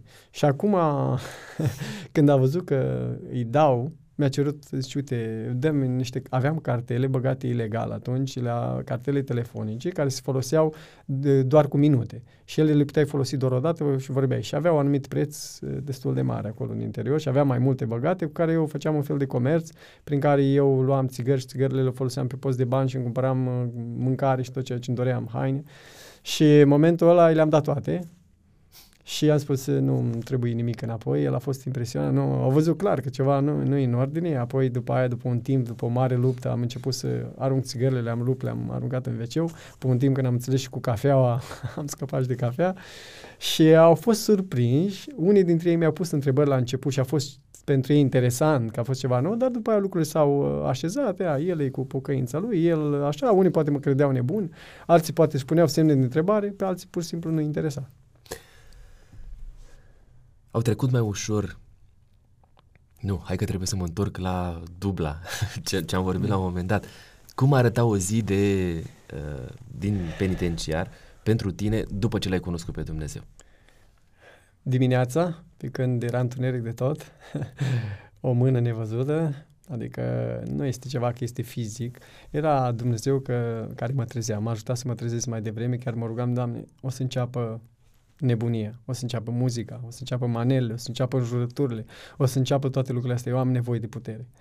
Și îi ceream lui Dumnezeu seara să mă trezească dimineața mai devreme. Și mă trezea, uh, mă trezeam, eram înviorat, vedeam așa clar că Dumnezeu m-a trezit, toți dormeau, mă puneam și mă rugam. Și era lucru cel mai plăcut, care mă, mă încărcam, mă încărcam, vorbeam cu Dumnezeu, îi ceream putere, mă rugam pentru protecție, pentru familie și într-un mod special rugam ca în ziua aia să-mi dea putere ca să pot să, să nu-L dezonorez. Îmi doream foarte mult lucrul ăsta.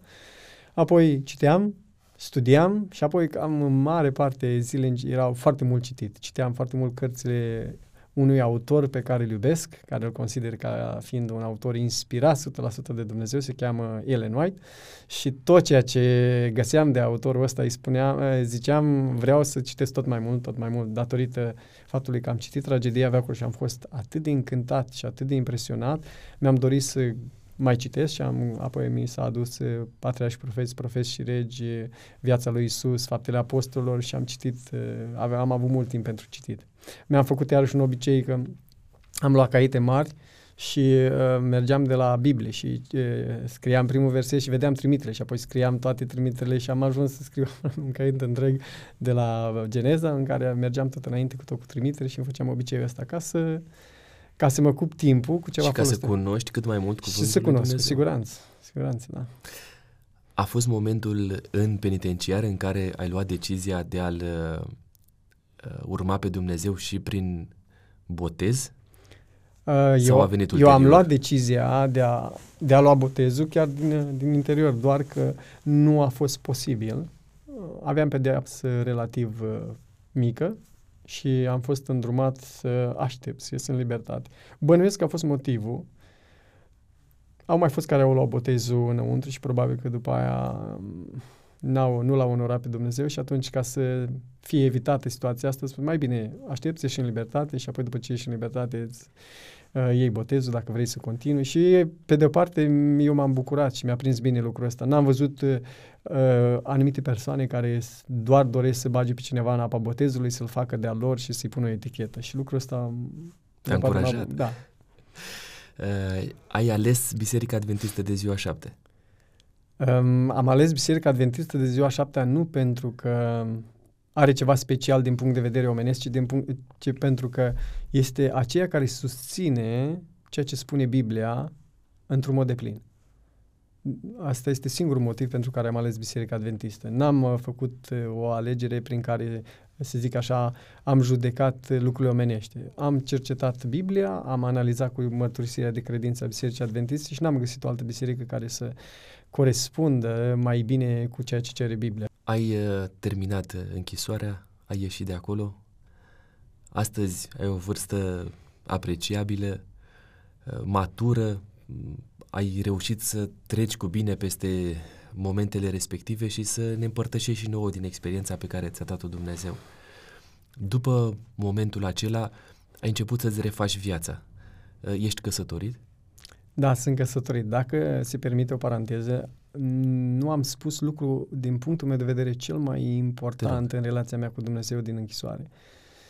Este în momentul în care Dumnezeu a început să, să mă scoată la lumină, să zic așa, și inunda mintea mea, să zic că îmi inunda mintea cu lucruri noi și cu lucruri deosebite, uh, i-am făcut lui Dumnezeu o rugăciune și am cerut, Doamne, da, mi-ai răspuns, mi-ai arătat că ești, mi-ai arătat că poți, dar un lucru eu nu-l văd cum îl vezi tu. Tu, de- la felul cum explici sau cum exprimi uh, gândirea ta în Biblie și în cartea în care o citesc, este că tu ai o repulsie, o ură, o, o scârbă față de păcat. Eu unul nu-l văd chiar așa.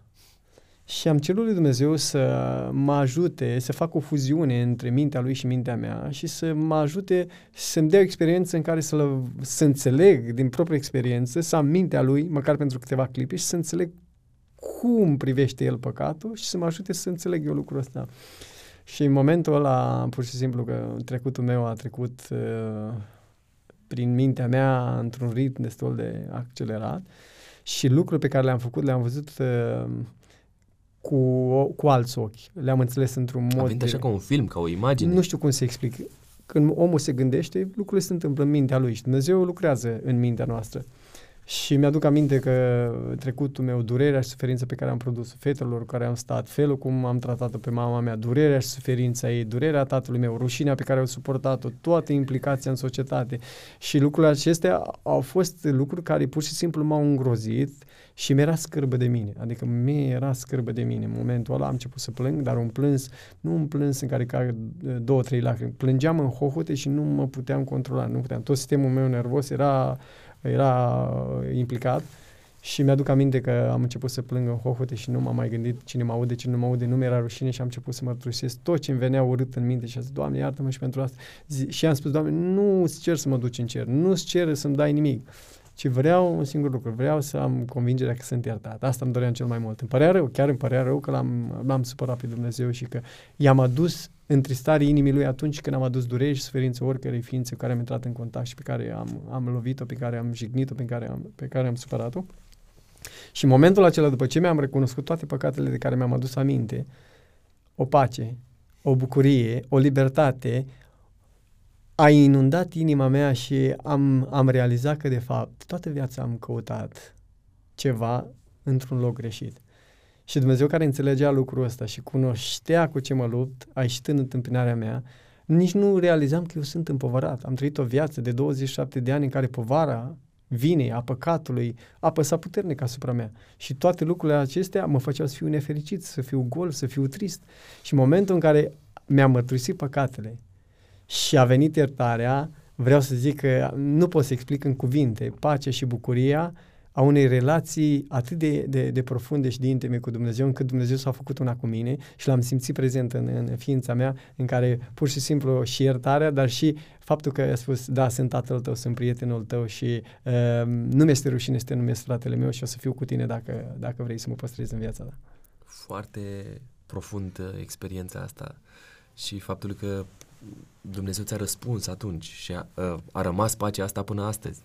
Și da. sper ca Dumnezeu să-ți ofere până în veșnicie. Mi-aduc aminte că aveam o față, nu am o fotografie cu mine din trecut, dar aveam o față destul de serioasă, crispată, dură, care era o oglindă, de fapt, a sufletului, a ceea ce se întâmpla în inimă. Mi-aduc aminte că atunci m-am dus la baie și am observat că aveam un chip senin și luminos și am zis, asta nu-i fața mea. și eram așa de bucuros și am stat, cred vreo 5 minute în baie și mă uitam la față și zice, nu, nu știu, nu știu cum se întâmplă. da, și a fost ceva. E adevărat că ceea ce există în interior reflectă Ad, adeseori, și în exterior. Adeseori, nu, asta zice și Biblia, nu? Adeseori se, zice și Biblia, da, nu? Se reflectă, da. uh, spune-mi, te rog, mă întorc puțin la uh, căsătorie. Mi-ai spus că ești căsătorit în momentul ăsta, aveți o familie frumoasă, copii? Da, avem copii, eu îi consider ca și ca fiind ai mei, ei sunt copiii fratelui meu. De comun acord am luat decizia ca să-i cresc eu. Ei au avut anumite situații în familie, nu are rost aici să dau prea multe detalii, dar am hotărât să-i cresc eu, ei ar fi trebuit să aibă o altă destinație, ar fi ajuns undeva la bunici. Noi am considerat că și așa, neavând copii, ar fi pentru noi o mare binecuvântare. Dar nu am făcut-o de capul nostru, ne-am rugat, Dumnezeu ne-a arătat foarte clar că este lucru pe care El ne l-a dat, ne l-a încredințat, copiii n-au fost o alegere, da, vrem să avem copii și ne luăm noi copii. Chiar ne-am rugat serios și am zis, Doamne, nu, e o misiune prea importantă ca să ne asumăm misiunea asta fără Tine. Și Dumnezeu ne-a arătat că este de la El, ne-a susținut și ne susține. Avem multe lucruri de învățat cu copiii și o șlefuire mai profundă decât uh, mi-am închipuit vreodată că poate să aibă loc. Cum este să trăiești în libertate cu dosar sau cum se numește, cu... Uh, cu dosar penal. Da, cu ideea asta de a fi închis. Um, da, este, pentru mine a fost ușor, pentru alții n-a, f- n-a fost așa de ușor. A fost ușor din cauza familiei mele, care a fost o familie care nu m-au respins. Ei uh, au fost destul de deschiși și au zis, bine, ai greșit. Chiar unul din frații mei care a murit a spus, bine, te-ai eliberat, vrei să muncești? Uite, te iau cu mine la muncă, eu fac fântâni. Te plătesc egal cum îi plătesc pe ceilalți. Și am zis foarte bine. Uh, toți frații mei m-au susținut și când am fost închis și părinții mei, deci nu am fost uh, dat deoparte, deci asta, asta a fost cel mai important lucru și din cauza asta mulți deținuți când ajung afară au probleme mari pentru că familia uneori nu, ori nu au familie, ori nu-i susțin. N-am avut probleme. În a doilea rând, n-aveam nicio problemă chiar dacă nu m-ar fi susținut familia pentru că eu plecasem din închisoare cu un Dumnezeu viu.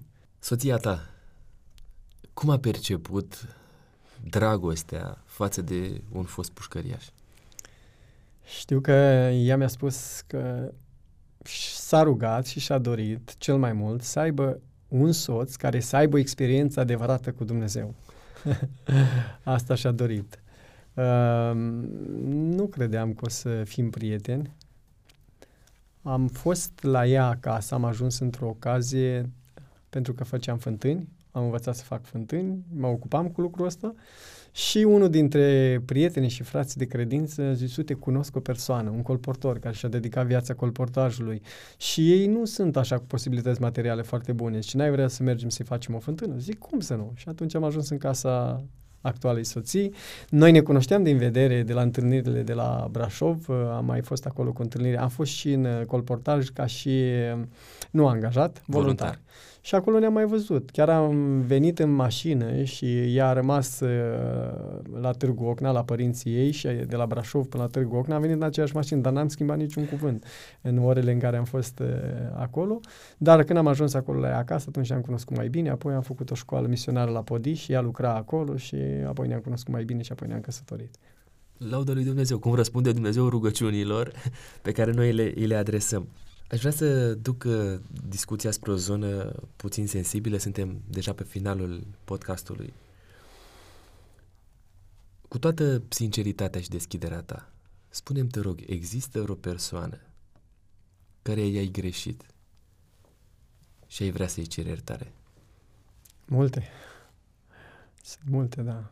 Mai ales mă gândesc la toate persoanele pe care le-am, le-am uh, prejudiciat financiar. Uh, și acum înțeleg că inima oamenilor este legată de bunurile lor și au, au suferit mult. Îmi imaginez ce înseamnă să te trezești dimineața, să-ți vezi afacerea Distrusă. magazinul deschis, bunurile lipsă și mi-aș cere tare la toți aceia pe care nu i-am mai întâlnit după eliberarea mea, mi-aș cere tare și dacă aș putea într-un fel sau altul, cu toate că nu sunt într-o măsură foarte bună, să zic ca să pot să îmi plătesc toate datoriile față de toți, iarăși de la cei la care am putut, imediat după ce am, m-am rugat în închisoare, de, de la cine mi-am adus eu aminte într-un mod special că am greșit și mai ales la părinții mei am scris scrisoare, mi-am cerut iertare și am încercat atât cât a fost posibil și la eliberarea mea să merg și să-mi cer iertare, dar n-am reușit la toți.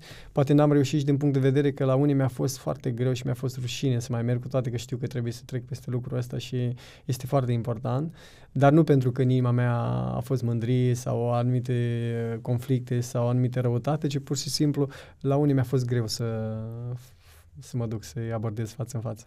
Poate fi un uh, imbold. Sigur că da, sigur. Momentul acesta. Dacă Dumnezeu ar sta în fața ta acum, ar fi aici, pe scaunul în locul meu, ce îi spune? I-aș mulțumi pentru că a, a avut atâta răbdare cu mine, pentru că și-a manifestat înțelepciunea în a mă atrage la el într-un mod în care niciun om n-ar fi putut și a folosit metodele cele mai minunate de a mă conduce pe calea care duce la el. Ne apropiem de final și de câteva rubrici pe care le-am pregătite special pentru fiecare dintre invitații mei, dar nu înainte de a deschide cuvântul lui Dumnezeu. Noi avem aici o Biblie la autentic pe care eu am să-ți o pun în față dacă dorești să o folosești, este în regulă, dacă nu ne poți pune pe de rost. Care este versetul tău preferat? Nu pot să spun că, că am doar un verset, dar o să spun versetul care îl iubesc foarte mult și îl doresc să fie real întotdeauna în viața mea.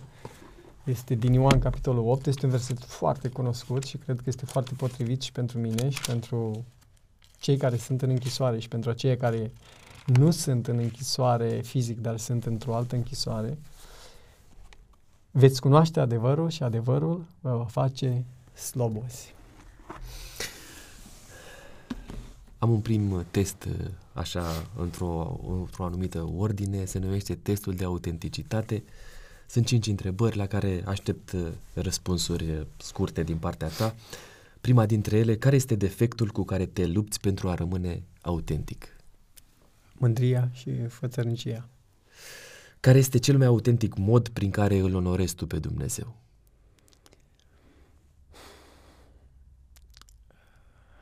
Prin rugăciune. Care este cartea din care ai învățat să fii autentic? Tragedia viacurilor. Care este locul în care îl găsești în mod autentic pe Dumnezeu? Camera pe care ne-a arătat-o Domnul Hristos, cămeruța unde ne retragem și stăm cu Dumnezeu. Care este cel mai autentic om pe care l-ai întâlnit vreodată? Viorel Catargiu.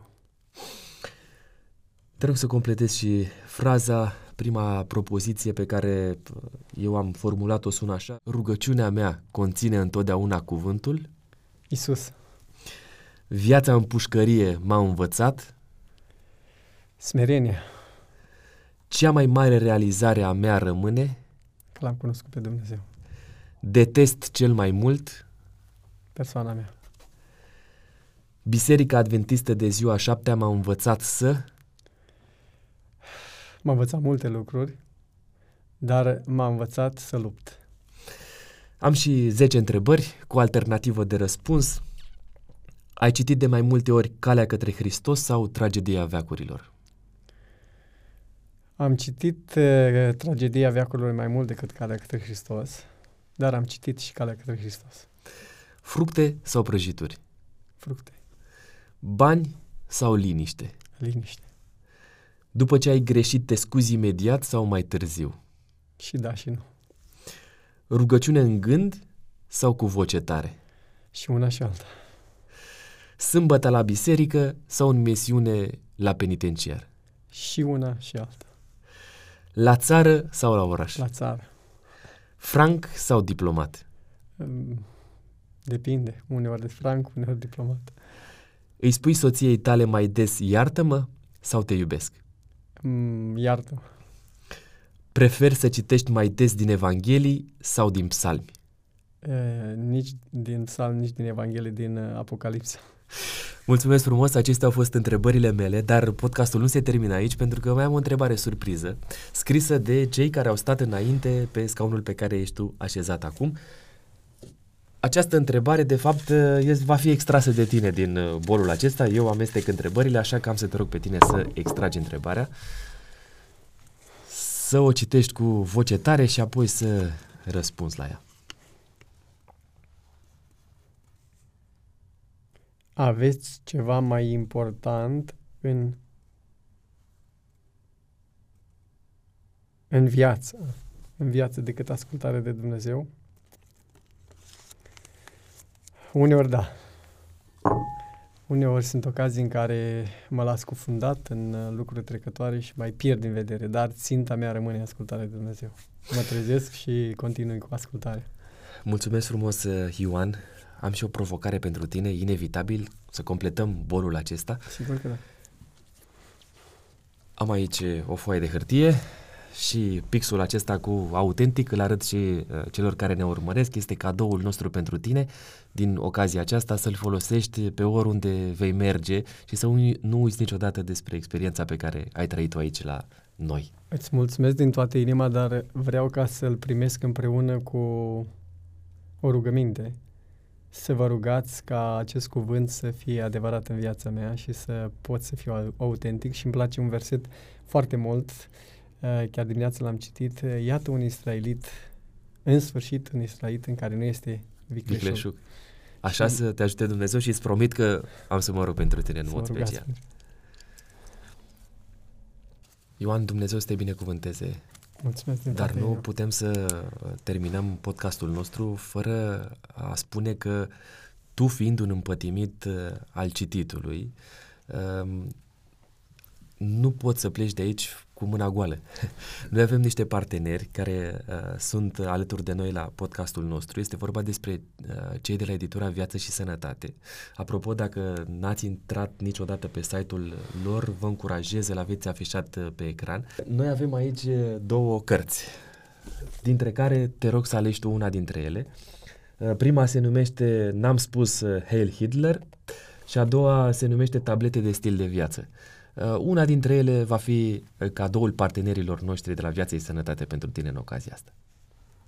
Tablete de stil de viață este o carte pe care o iubesc și care mi-a schimbat viața, m-a ajutat foarte mult ca să am o alimentație sănătoasă, dar o aleg pe cealaltă pentru că nu o am. Cu tot dragul ți-o înmânez, să-ți fie de folos și sperăm ca experiența de viață a autorului să aibă un impact uh, asupra ta.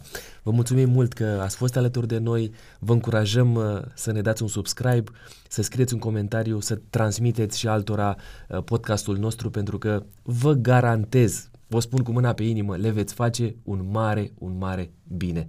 Până data viitoare, nu uitați să rămâneți autentici și să faceți din viața voastră un loc în care Dumnezeu cu adevărat să-și găsească locul.